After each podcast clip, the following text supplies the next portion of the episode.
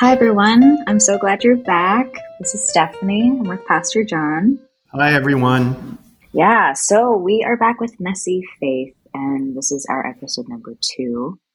And to recap a little bit from last episode, we were talking about what it means to be a Christian in 2023. And with Pastor John, he's like, hey, let's start with the end, right? And as simple as it is, we believe that to be a Christian, we should just accept others. As simple as that. Yeah. It's, it seems so simple, but it's so difficult to do. And it seems like, I, I know in the last episode you said simple is best. And mm-hmm. it really is because if Jesus says, like, love your neighbor, I know that's like you can unpack that forever. But the reality is, if you don't understand that simple command, all the unpacking that you're going to be doing is just an excuse to not do it you know? And i think that in many ways when we love and accept our neighbor and people as they are like even churches right? Some of the biggest slogans of most churches is come as you are. But is that mm. true? Like do we really accept people as they are? Or do we have this agenda of like well if you want to conform you have to be this way and there's um, a story that I heard from a pastor, and I really respected this this person's um, perspective. Right? Um, is he said like uh, someone asked him like, "Can we smoke marijuana and be a Christian?" And mm. he was like, uh, you know, yeah, you can smoke marijuana and be a Christian. You can smoke marijuana and come to church. And they were like, really? Like, I would think that, you know, in order to be holy, you can't, you know, have all these vices. And he said, well, no, like Jesus, you don't come to Jesus, uh, perfect. Like the whole point of coming to Jesus is you come as you are. Right. And through the process of being with him and being with others, there's this process, this sanctification, this change that happens. But if it happens, it has to be genuine and it has to come from the inside out. And we can't be like, we won't accept you until you come in this form, right? Right. In this perfect form or the form that we accept. So I really appreciated that story. And I think that is something that the church in 2023 really needs to learn because for some reason, the evangelical church and Protestant church, and, not the whole, you know, kit and caboodle, but like a lot of us have become known, as we shared in the previous podcast, of what we're against and the people that we're against. Uh, and we have this love affair with freedom, like as if freedom is the gospel. And the, the truth is, the more you become uh, a Christian, it should be about surrender, not about personal freedom. It should like, and not to go so deep into that, but doesn't the idea of self-sacrifice mean more to a Christian than it does? Like, doesn't it mean more to uh, consider others more important than yourself, right? Which is what it says in Philippians 2, than this idea of being about myself and my own sovereignty and freedom. So, like, yeah, I think in 2023, the church, we um, need to learn to just accept people and really grapple with if we can't do that, what, what, why not? And what does that mean? Yeah, that's what I was thinking too. I mean, accepting people sounds really, I mean, it's like you just accept them, right? But then how like how do how can you do that if let's say you may not agree with them or I don't know, maybe but you know that they've said something in the past that makes you feel uncomfortable and you know, yeah, how how do you go about accepting people, especially in the church or even yeah. just in, in your community, right? Well, I think I think this is where number two comes in because we're sharing obviously our opinion in this podcast, right? Mm-hmm. We want to say that we are informed by scripture. We want to say we're informed by the spirit, but at the same time, this is our opinion and this is what we want people to think about, right? So, and I think that's the healthiest way of approaching uh, influencing and persuading people is not to attach that to God said you know, if, if you say something, then look in the Bible and make sure God said that, right? And find the context of that. But um, yeah, like how do we accept people when we disagree with them or they've hurt us or whatever? And I think one of the simple ways of approaching it is to realize that God is at work. Mm. When we realize that God is at work in me and in you and in every person in the world to bring them to truth to bring them to uh, you know healing to bring them you know like the way the scripture reads right is uh, to draw all men to himself right? So god is at work. So when we realize that we're all messy and we're a work in progress then we can accept people not for who they are and just be like, you're okay the way you are, but to say, you're as much a work in progress as I am. And we're all falling short of this. So might as well embrace each other and say, let's be a part of each other's journey and not be so anti before we are accepting of people. And I think that that really should be the mark of a Christian. And one of my professors actually at Fuller many years ago um, brought up a phenomenal point, right? He was at towards the end of his ministry and end of his teaching career, and I was a part of the last class he taught. And he was saying that um, like and i'd read all his books and i kind of put him on a pedestal before i uh, took his class and he was like when i was in the near east he he um, did ministry in north africa and in uh, the middle east.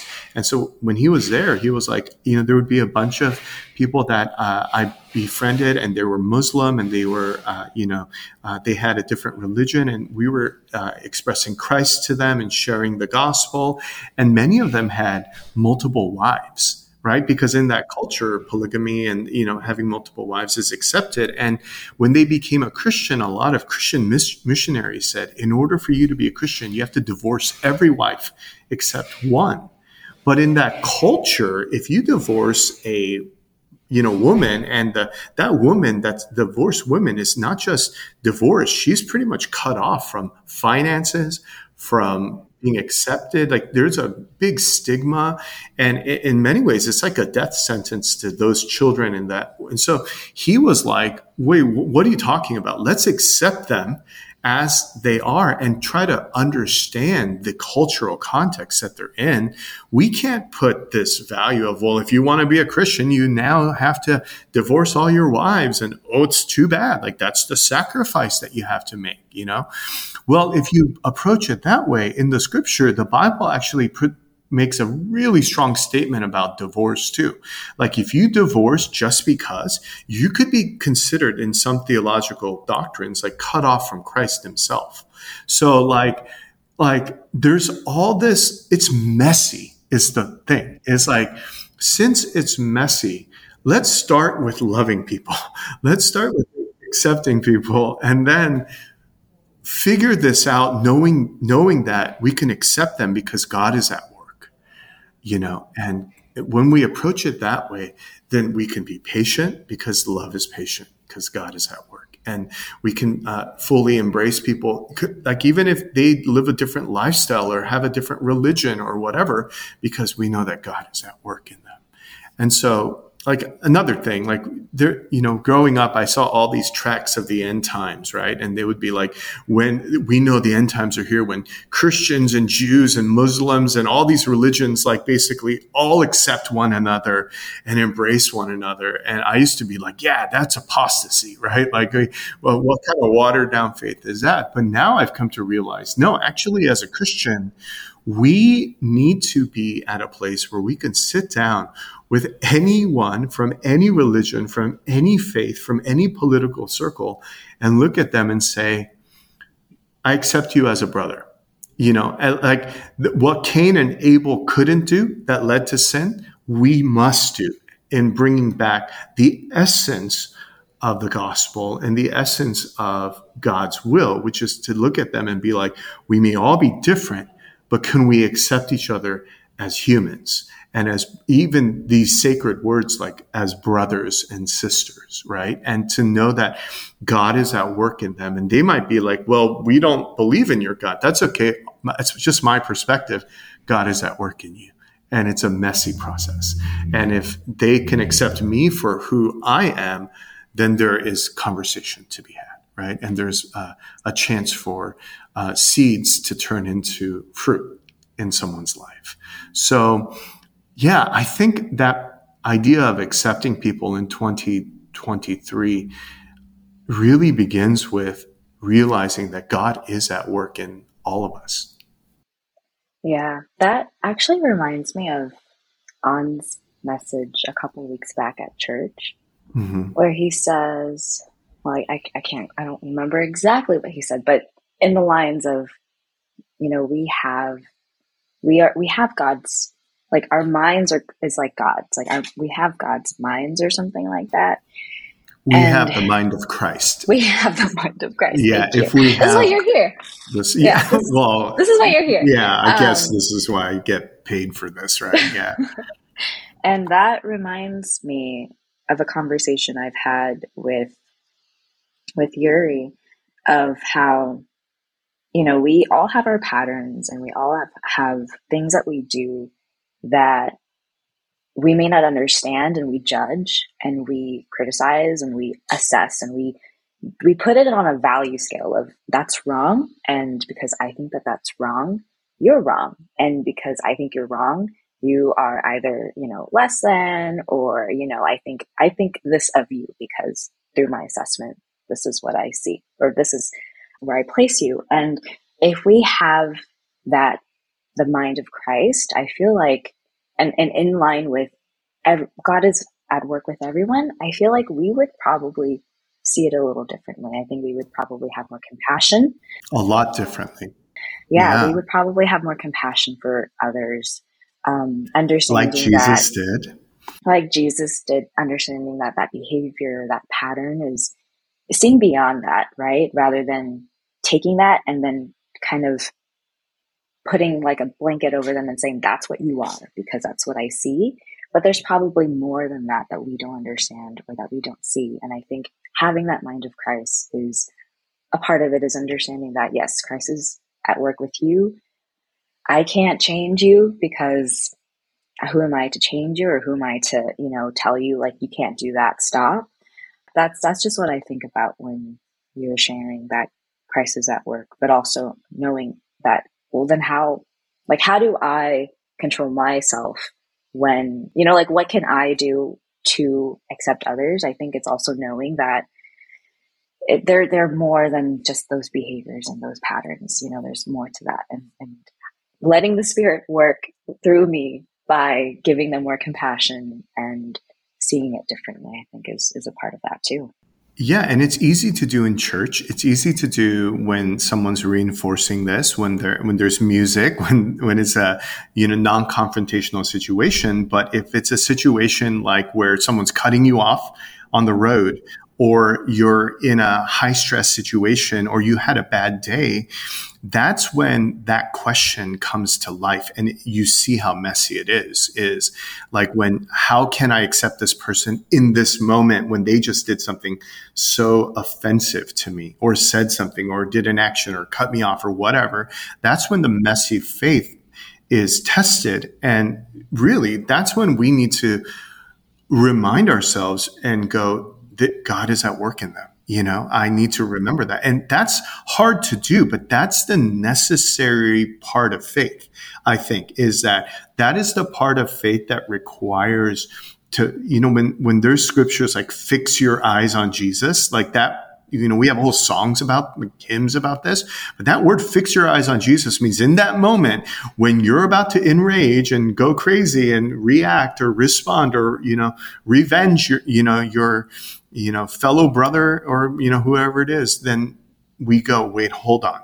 I'm going to fix my eyes on Jesus. And what that means is I'm going to realize that this person has a mess and God is at work in their mess. And that person is not directing this at me. They're probably venting just their frustration. I'm just the object of their venting, you know, and whatever.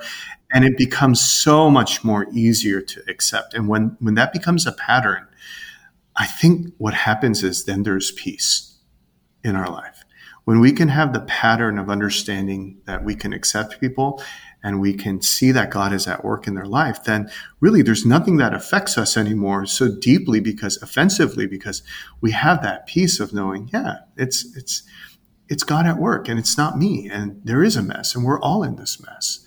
it's easier to forgive too, right? When we realize stuff like that. So, right. Um, yeah, I think to just focus on this part of what it looks like to practically accept people is a conversation that we will continue to have in coming episodes. I think in our Messy Faith 3 episode, we're going to talk about part two, which is uh, uh, there's two parts to the end. Like if 2023 and what it means to uh, be a Christian is to accept people. There is another thing that we want to share. I'll, I'll kind of give it away now, but it's to be a spirit led people uh, as Christians. And uh, we'll kind of talk about that in our third episode.